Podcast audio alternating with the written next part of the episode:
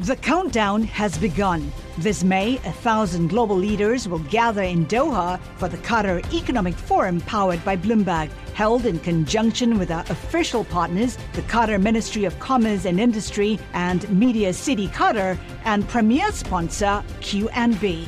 Join heads of state, influential ministers, and leading CEOs to make new connections and gain unique insights. Learn more at QatarEconomicForum.com. Now, from our nation's capital, this is Bloomberg Sound On.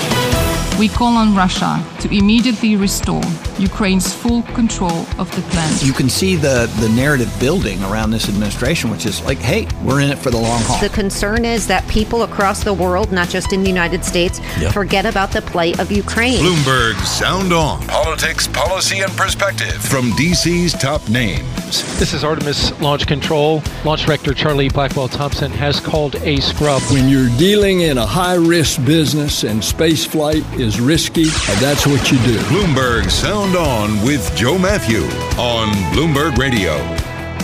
The counteroffensive begins in Ukraine. Welcome to the fastest hour in politics as the Ukrainian military launches a long anticipated assault on Russian forces to retake land.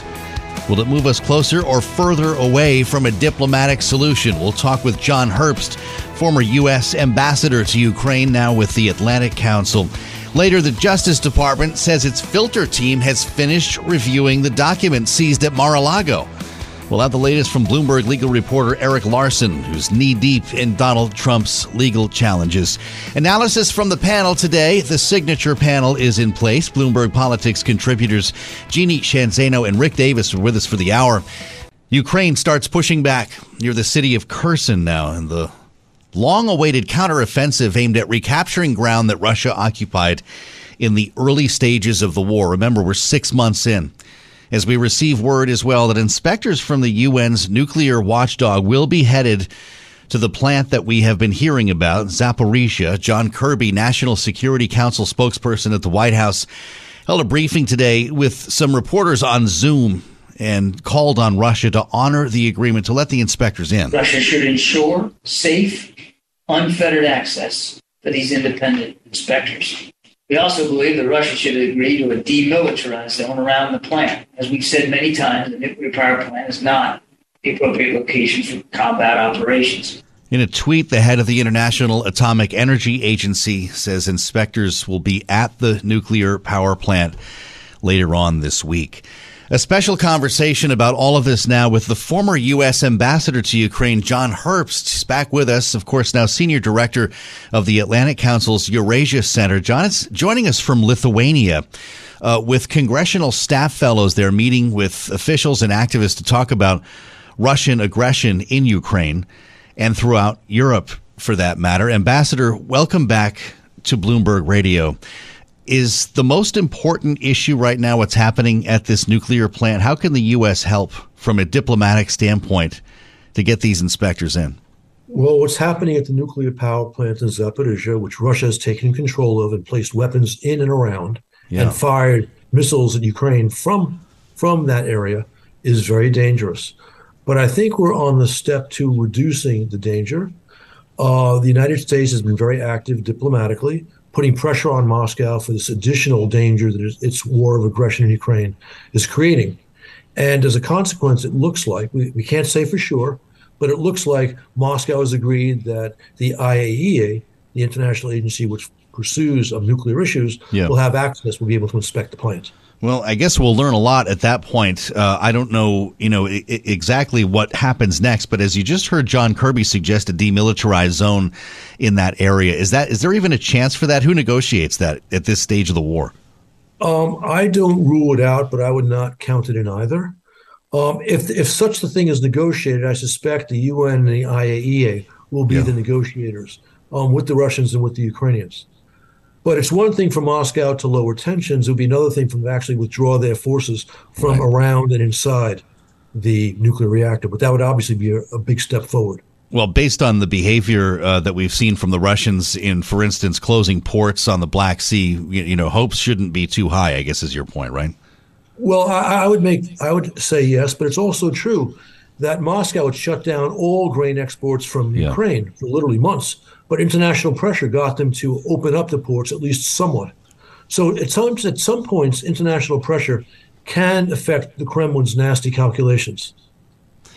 Ambassador Herbst, tell us uh, your thoughts on this counteroffensive right now. And I ask you that with the knowledge that you were uh, one of the signatories on an open letter that has been published in a few places in Washington here, insisting on greater military and strategic support for Ukraine. You've you've said that we need to do more as this counteroffensive begins, and we sign another three billion dollars worth of weapons over to Ukraine. What else should we be doing?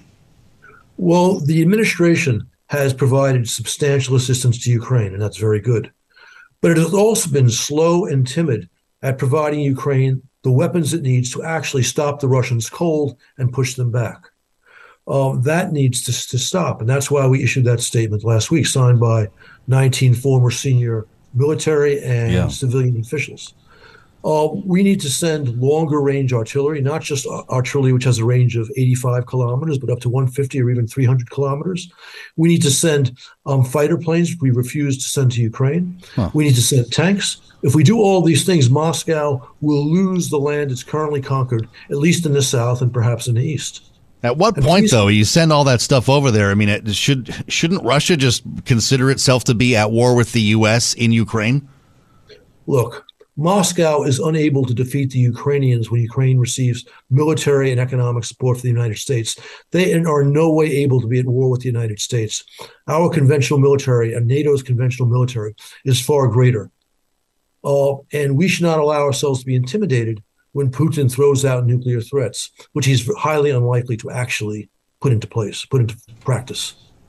Well, how do you think Russia uh, will be able to hold up at this point if it is a concerted counteroffensive, knowing that we have been keeping Ukraine armed here uh, with with such depletion on the Russian side, eighty thousand casualties according to the Pentagon, and no access to new hardware. They can't get the chips to make new stuff to replace the tanks and missiles in the field. So, is the timing right? Uh, the timing is right for a new offensive, but I don't believe Ukraine has enough hardware. Again, longer range missiles, tanks, mm-hmm. armored personnel carriers, planes to conduct a substantial, effective counteroffensive. If we gave Ukraine everything or nearly everything it's asking for, I, I don't have any doubt they could take back most of the South and a good portion of the East. And I hope we'll see that because it's crazy to talk about negotiations right now when Putin's aim is still to subdue Ukraine. And keep in mind, Putin is conducting a war of war crimes. And if we agree to Russia controlling new territory in Ukraine, we're consigning Ukrainian civilians, women and children, to Moscow's war crimes. And Russia has already taken, um, according to some estimates, as many as 260,000 Ukrainian children and put them into Russia to put them up for adoption with Russian parents. Wow. You know, we ended last week, Ambassador, with a conversation about knowing that that we had signed off on this additional weapons package and the types of things that had been ordered. M- many of the items had not been procured or even contracted yet, signaling as we cross the six month mark that this would be a much longer, more protracted uh, battle to take place before we could reach a diplomatic solution. Are you in the months or years camp? No, I think we're in the years camp. But I do believe strongly that if we provide more and advanced weapons now, we will bring this to an end sooner. Yeah. Because only then will Putin realize he cannot win this war. And he'd be willing to negotiate a serious peace, a peace which makes sure that additional Ukrainian civilians are not subject to Ukraine to Russian war crimes, which have been major to the point of genocide, according to some experts. Is he counting on American fatigue? He's absolutely counting on fatigue from the West and timidity by Western leaders. Timidity. And uh, we need to make sure that we continue to provide robust support so Putin realizes he has to negotiate an honest peace, not a peace of the victor where he could continue to, again, oppress the Ukrainian people. You remember, Ambassador, the pushback uh, that that the, the, the Pentagon received when it came to the idea of sending MiG 29s over there from Poland. They didn't want to touch that, as it would be seen as escalatory, would possibly even open a, a, country like Poland to being attacked by Russia, trigger an Article 5 response, and you've got a world war underway. Do you not agree with that? Did you at the time, and you obviously don't now, if you think we should be sending tanks and planes, but was that was that a, a, a just a wrong assessment by our Pentagon and State State Department? It was really not the Pentagon and probably not the State Department. It was elsewhere in the administration. Look, who um, was? That was that. I, I will not go into that here. That that was a sign of weakness, a sign that we could be intimidated by Putin's nuclear threat. It also demonstrated complete illiteracy in the practice and the doctrine of nuclear deterrence. We are a nuclear power every bit as much as Russia. Yeah. Putin gains everything by threatening nuclear war. He gains nothing by actually doing it. And we have allowed him to intimidate us away from defending major, actually vital interests. Because if Putin wins in Ukraine, he's going to come for our Baltic NATO allies. And we will have to defend our Baltic NATO allies with American troops. Here we can defeat Putin with economic assistance and weapons. Mm-hmm. So, are you suggesting that this administration is taking cues from other nations? Why no MiGs? Um, um, the, the no MiGs because they said it was quote unquote escalatory. Yes, they right. let they let Putin intimidate them, and it's very dangerous when an aggressive power with nuclear weapons like Russia believes that it can intimidate the United States. That is not statesmanship. That's weakness. But you don't think the Pentagon saw it that way? Um, that's my understanding. Oh man.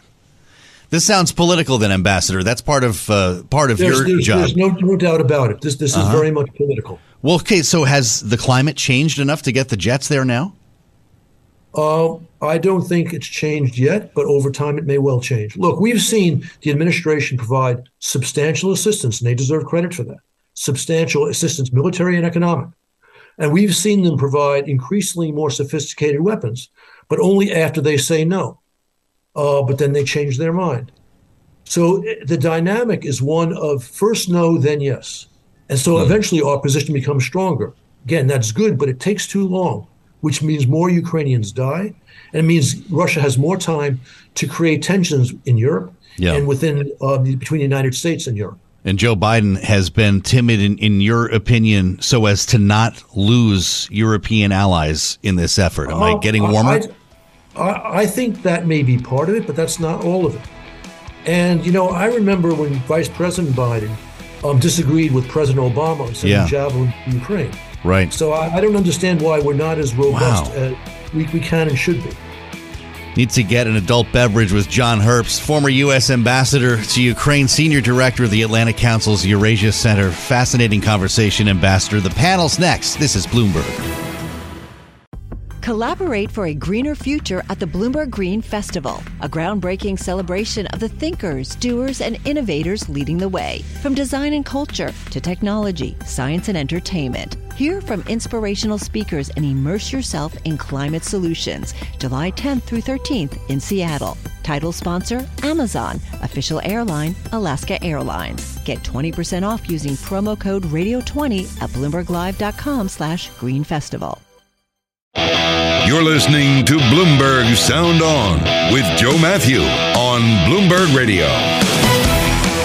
Timidity seemed to be the key word there from John Herbst, the former ambassador to Ukraine, just as Ukrainians launch the counteroffensive.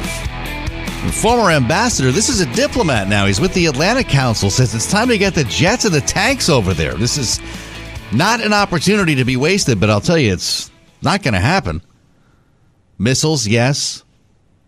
Lots of ammo, mortar rounds. No fighter jets on this shopping list that we saw last week with another $3 billion in gear headed over to Ukraine. Let's assemble the panel. After our weekend, we come back together with Rick and Jeannie, Bloomberg Politics contributors Jeannie Sheehan Zaino and Rick Davis. I'm not sure, Jeannie, exactly where the ambassador was going here, if only to understand that he thinks this president has been too timid even with this relatively large uh, collection of allies here, it's been a bit of a a balancing act, right? But I, I, as I understand from the ambassador, the, the president needs to stand up and, and start taking on matters in his own hands. Yeah, you know, he's been 13, what, a billion dollars timid, and um, there are a large number of allies that we are working with. But, you mm-hmm. know, I'm hearing these words, you know, fatigue and timidity, but I think we have to realize there's another word here, and that's pain. So, I mean, just to look at what is going on in Europe from the energy sector, you mm-hmm. had the British regulator say prices will jump, jump 80% in one day in October that is real pain for people in Europe. And that's not just in England, it's going to happen in Germany, it's happening in France. And that is where the, he is right, Herbst is right, because time is not on the side of Ukraine. Yes, right. This is going to be a real issue because it is not far fetched to imagine that people in Europe get very, very frustrated mm-hmm. when they mm-hmm. can't heat their homes. Yeah, very cold, I was It is say. very cold. He's in still April, in the camp yeah. of those expecting this to go on for years, though, Jeannie. So, you know, which is it? Well, you know, listen, you had a 54% a- increase in energy in April in England and 80% in October. That's real pain. This is going to go on for years. Of course, Putin is expecting and hoping that he's able to strike some kind of deal. And that's yeah. why time is not on the side of Zelensky. This counterinsurgency, that there, this counteroffensive is critical because, again, time is an issue. Winter is approaching, and that's a problem for the Ukrainians. Well, how about how about this not go on for years, Rick? Uh, how about we do exactly what the ambassador just said? Start sending fighter jets, tanks, and long range missiles over there. Would that bring it to an end? Well, I think it certainly speeds up the process. We we get reports all the time about the lack of resources that the Russians have. You know, we mm-hmm. right now we're seeing them having to pull troops out of the east and the Donbass in order to shore up their position in the south, where the where the surge is happening. That's so, right. Um, you know, it, it's it, it actually isn't a zero sum game. It's not just what we give to um, the Ukrainians that'll help win this war right away. It's also the pressure we can continue to put on Russia directly. And I would say that's an area. I'm actually surprised that the uh, former ambassador didn't mention it. We're not inflicting any pain economically on this this regime in, in Moscow, uh, not compared to what uh, ultimately we need to do. It's got to be able to be a painful political situation in Russia to get Putin to, to move. He will claim victory all day long when he's losing on the battlefield. Yeah. But the minute he loses the confidence of his people, he's out of there. At what point, though, do we go back to that concern, Rick, that we had a couple of months ago, or at least was expressed here, uh, that you send that type of hardware, that's an offensive move Russia drops a bomb or sends a missile into a NATO country like Poland or Romania, and this is a very different picture at that point. Well, the only thing worse than us manning um, uh, the Ukrainians with our, our weaponry is a war with us. And I think the ambassador did a good job of creating a distinction. Hmm. The Russian military wouldn't last a week against NATO. Okay, so like our level of sophistication is significantly higher than what we're seeing on the battlefield by the Russians. Our yep. numbers will dwarf them overnight.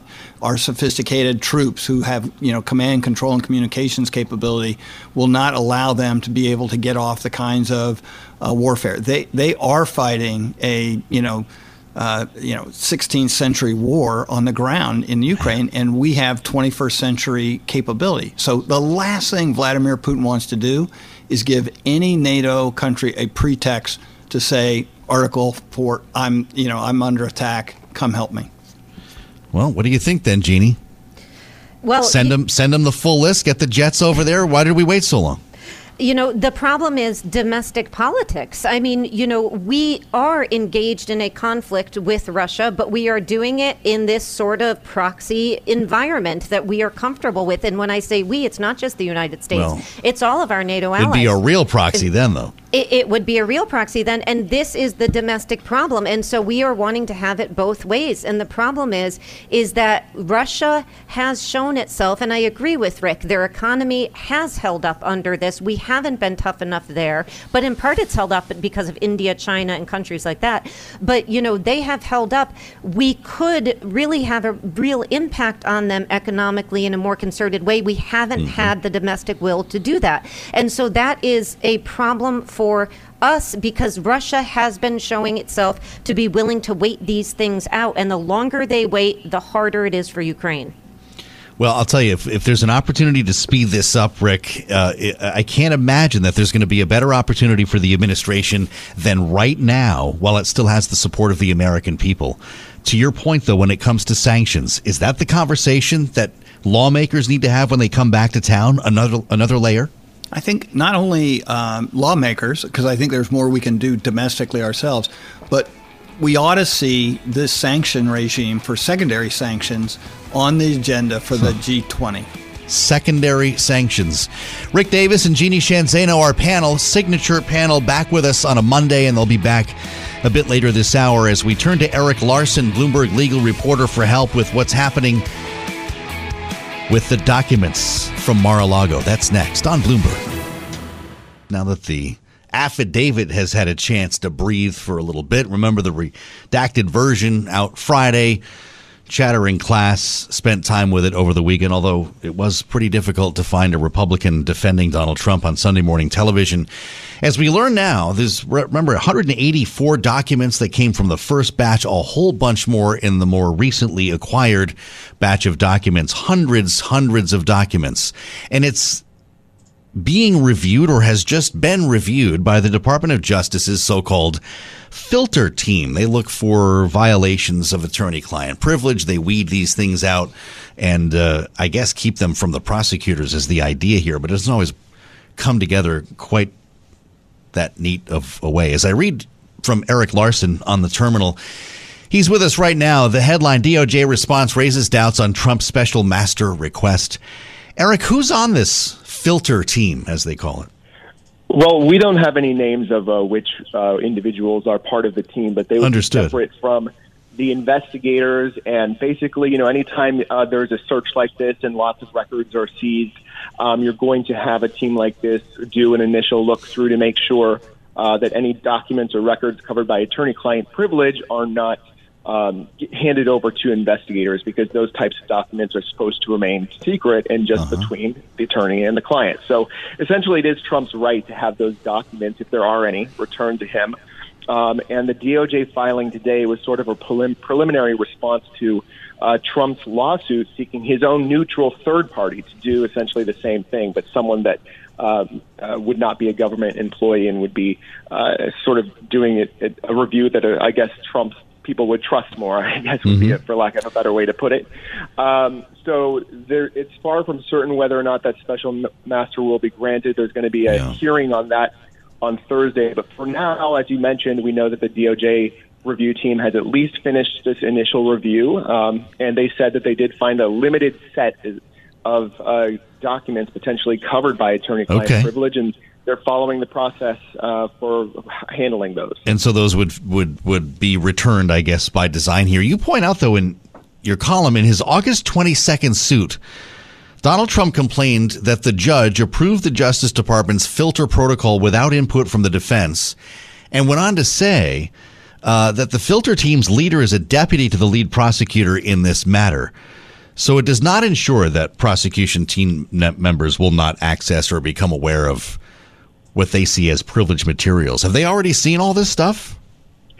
Uh, it's it, it's impossible to know just uh, at, at this point yet. I mean, we did get some new details from that complaint that that was filed by Trump, but those haven't necessarily been confirmed by the Justice Department. So we so, don't know if that's uh, true that the filter team's leader is a deputy to the lead prosecutor. I, I don't at least know if that's okay. true, but and I, I, I can say I'm not necessarily saying that it's not, but you can't imagine mm-hmm. that the DOJ, in doing such a high uh, profile review and with such an important privilege review team here, that they would yeah. wouldn't be doing anything necessarily unusual that could potentially be called out. I mean, it could be that uh, you know Trump is pointing uh, at something as if it's you know nefarious, even though it might be completely standard. So okay, sure. we'll find out a lot more um, when the Justice Department files its first substantive public response to the lawsuit tomorrow is their mm-hmm. deadline.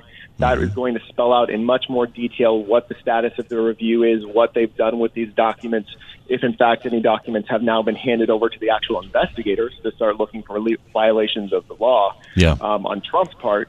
Uh, so we will find out a lot more tomorrow, and then Trump will get a chance to respond to that filing on Wednesday, and then we'll have a hearing on Thursday in West Palm Beach. Fascinating. Special master. Is this a delay tactic, as some suggest? I mean, what's the point of having a special master or whatever you're going to call your third party if these filter teams, or I understand taint teams, they're also called, already exist?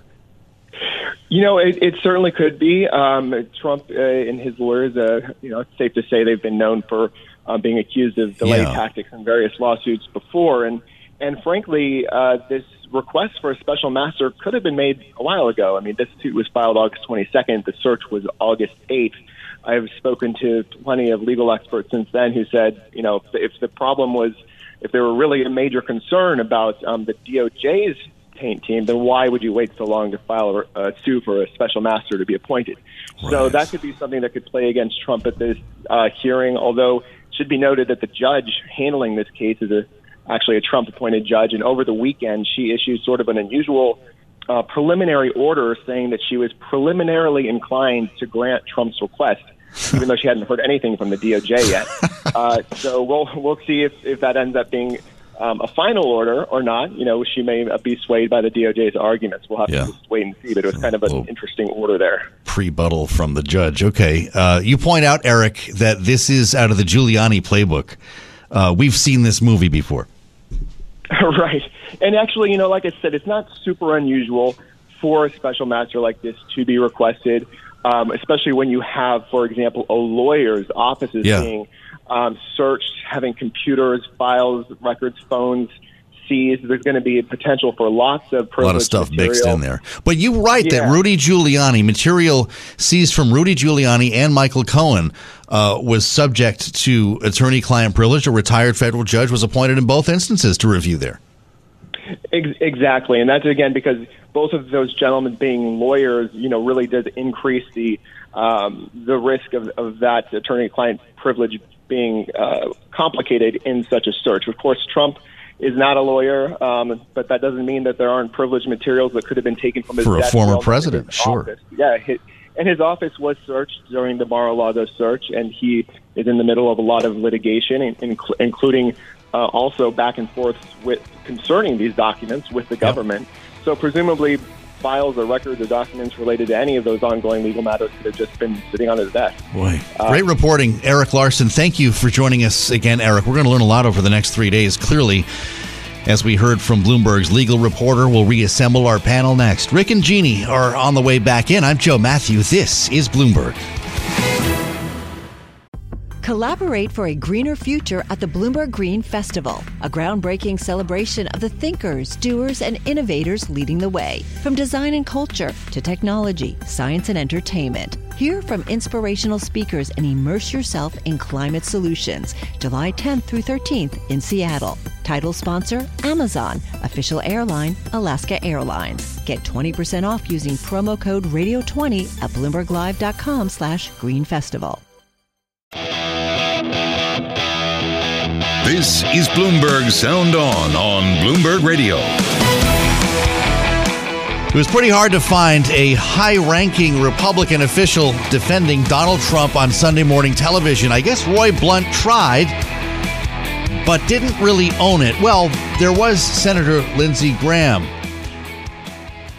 That may be Donald Trump's true friend at the moment on Fox News. Most Republicans, including me, believes when it comes to Trump, uh, there is no law. It's all about getting him.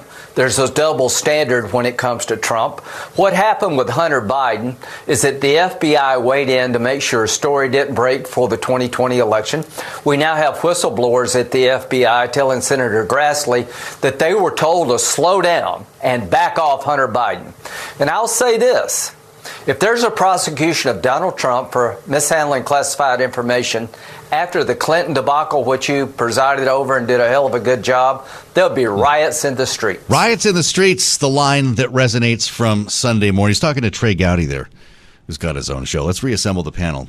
Rick Davis and Jeannie Sheehan Zaino, Bloomberg Politics contributors, make up our signature panel. And Rick, I don't know, is Lindsey Graham looking kind of lonely here, or will he end up looking like the smartest guy in the room? Well, let's hope he's not the smartest guy in the room because what he's predicting isn't good for the country. Well, and, obviously uh, riots, but you know, look, there've been a lot of cases against Donald Trump that his supporters have never seen come to fruition.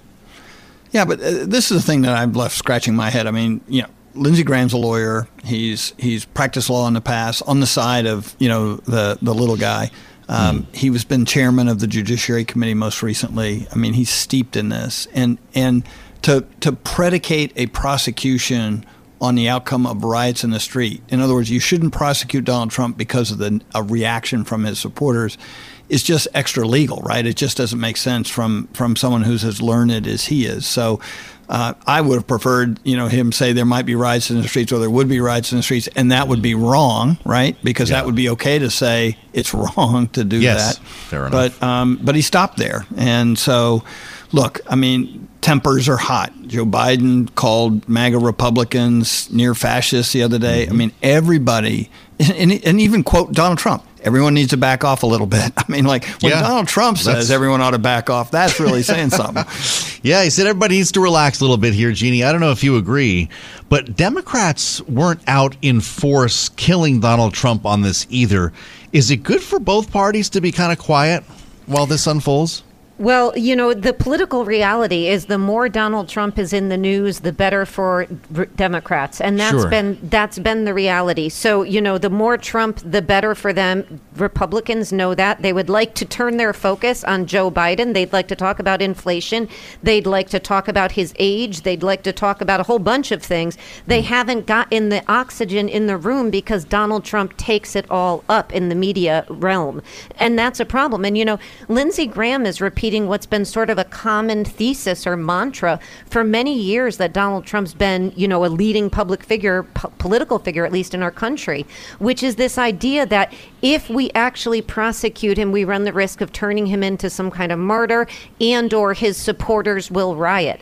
And the reality is that's not how a legal system operates. No. And I am not advocating prosecution at all, but what I'm saying is that should not be the consideration and it's a problem when when people like Senator Lindsey Graham start to say or hint that the reason not to prosecute is because yep. of a potential violent reaction. We should be able to handle both a violent reaction and prosecution when it's deserved, and it may or may not be in this case. Well, fair enough. I mean, the the and I should be clear, by the way. I was hearing plenty of of, of Democratic or liberal pundits talk about this, but elected leaders are playing it carefully. Rick, is that the right move for Democrats as well?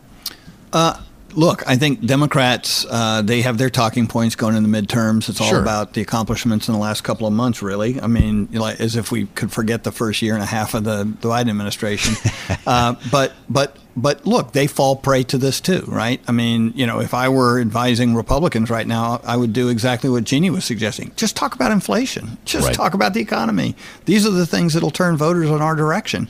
Talking mm-hmm. about Donald Trump is not going to help that that construct. And so the fact that Democrats kind of have a, a cheap win here because Republicans are already off message, and if they just tweak it every now and then, it'll just wind up the Republicans a little bit. I wouldn't be surprised if that wasn't Joe Biden's strategy when he mm-hmm. talked about you know MAGA's uh, Republicans being you know near fascist, because at the end of the day, you know that's going to create an opposite and equal reaction.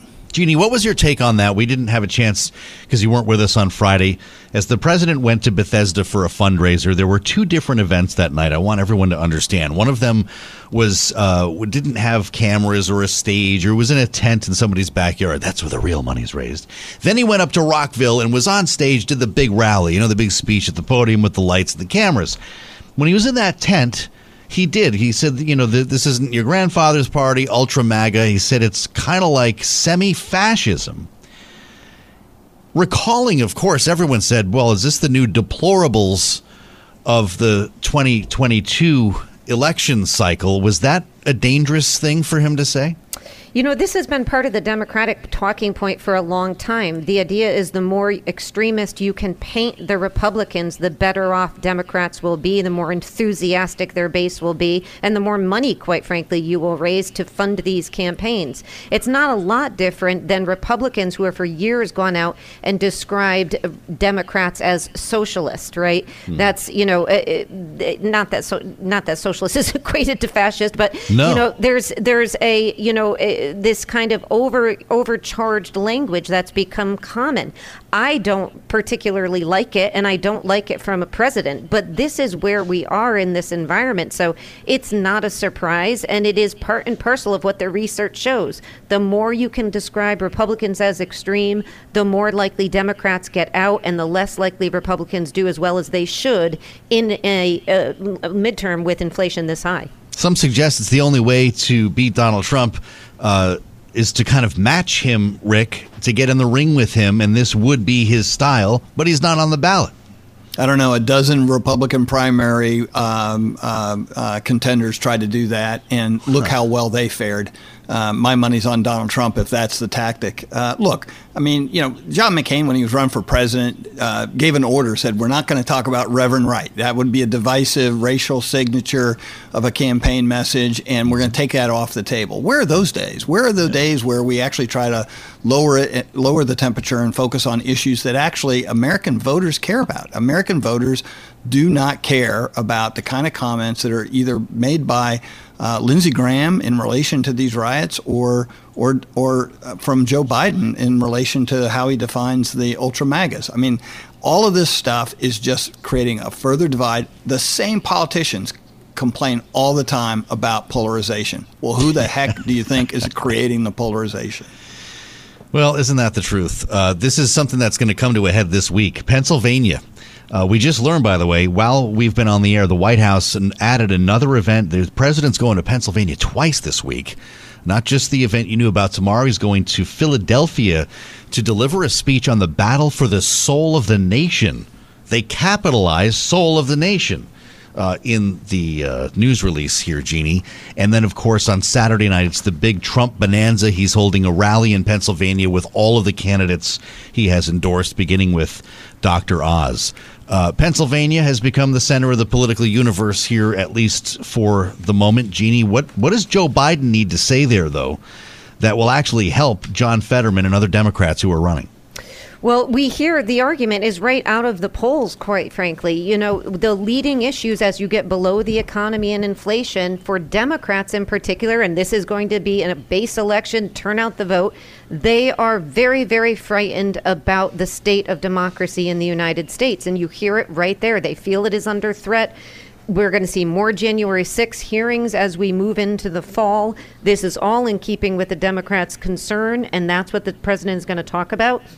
And he's also going to obviously support candidates like Fetterman who are doing very, very well. So mm-hmm. Pennsylvania is going to be a place where he's going to test an argument. But this is an argument that a lot of people, and I'm talking about Democrats, but you have moderates and independents, they don't want to go back to the time of the, you know, January 6th and, and Trump in the fall um, and sort of the craziness. They want some normalcy. And that's what he's going to try to promise them if they keep Democrats in yeah. Congress. Donald Trump will be on stage Saturday with Doug Doug Mastriano, of course, uh, a vocal election denier, and now mired in this controversy over wearing a Confederate uniform in a photograph. Whether or not that goes anywhere, Rick, I don't know. But Dr. Oz will be there as well. Does Oz need to pull away from that group to to, to really kind of reinvent uh, the narrative around his campaign? Yeah, he needs to reinvent himself. Um, uh, the reality is that it was great to have Donald Trump's endorsement to win that primary, and he did. Um, and and subsequent to that, he's been pretty quiet when it came to Donald Trump. Uh, probably cannot avoid being on the stage with Donald and uh, Doug Mastriano, and that will do him no favors other than the base counties that he's running in, and he's yeah. running from behind. I would say the Mastriano race is probably what's driving Trump's interest in the state. I mean, Trump really doesn't care if Mitch McConnell's majority leader again. And Pennsylvania is the state that could probably deny him that if we lose an existing Republican seat there. So, uh, what he really wants is one of his adherents, Doug Mastriano, who is over the top MAGA, right? right. He fits into that description. Yep. Um, uh, if he became Pe- Pennsylvania mm. governor, you know, I mean, it's a green light for Donald Trump to basically say all the things he said about Pennsylvania elections were true. Fascinating conversation with Rick Davis and Jeannie Sheehan Zaino. Thanks to both of you. They'll be back throughout the week here on Bloomberg Sound On. The fastest hour in politics and that's the baseline. That's where we start. Too bad we didn't get the rocket up today. Looks like we could have another launch date on Friday. I'll keep you posted on that too. Stay with us. I'm Joe Matthew in Washington. This is Bloomberg. The countdown has begun. This May, a thousand global leaders will gather in Doha for the Qatar Economic Forum powered by Bloomberg, held in conjunction with our official partners, the Qatar Ministry of Commerce and Industry and Media City Qatar, and premier sponsor QNB. Join heads of state, influential ministers, and leading CEOs to make new connections and gain unique insights. Learn more at QatarEconomicForum.com.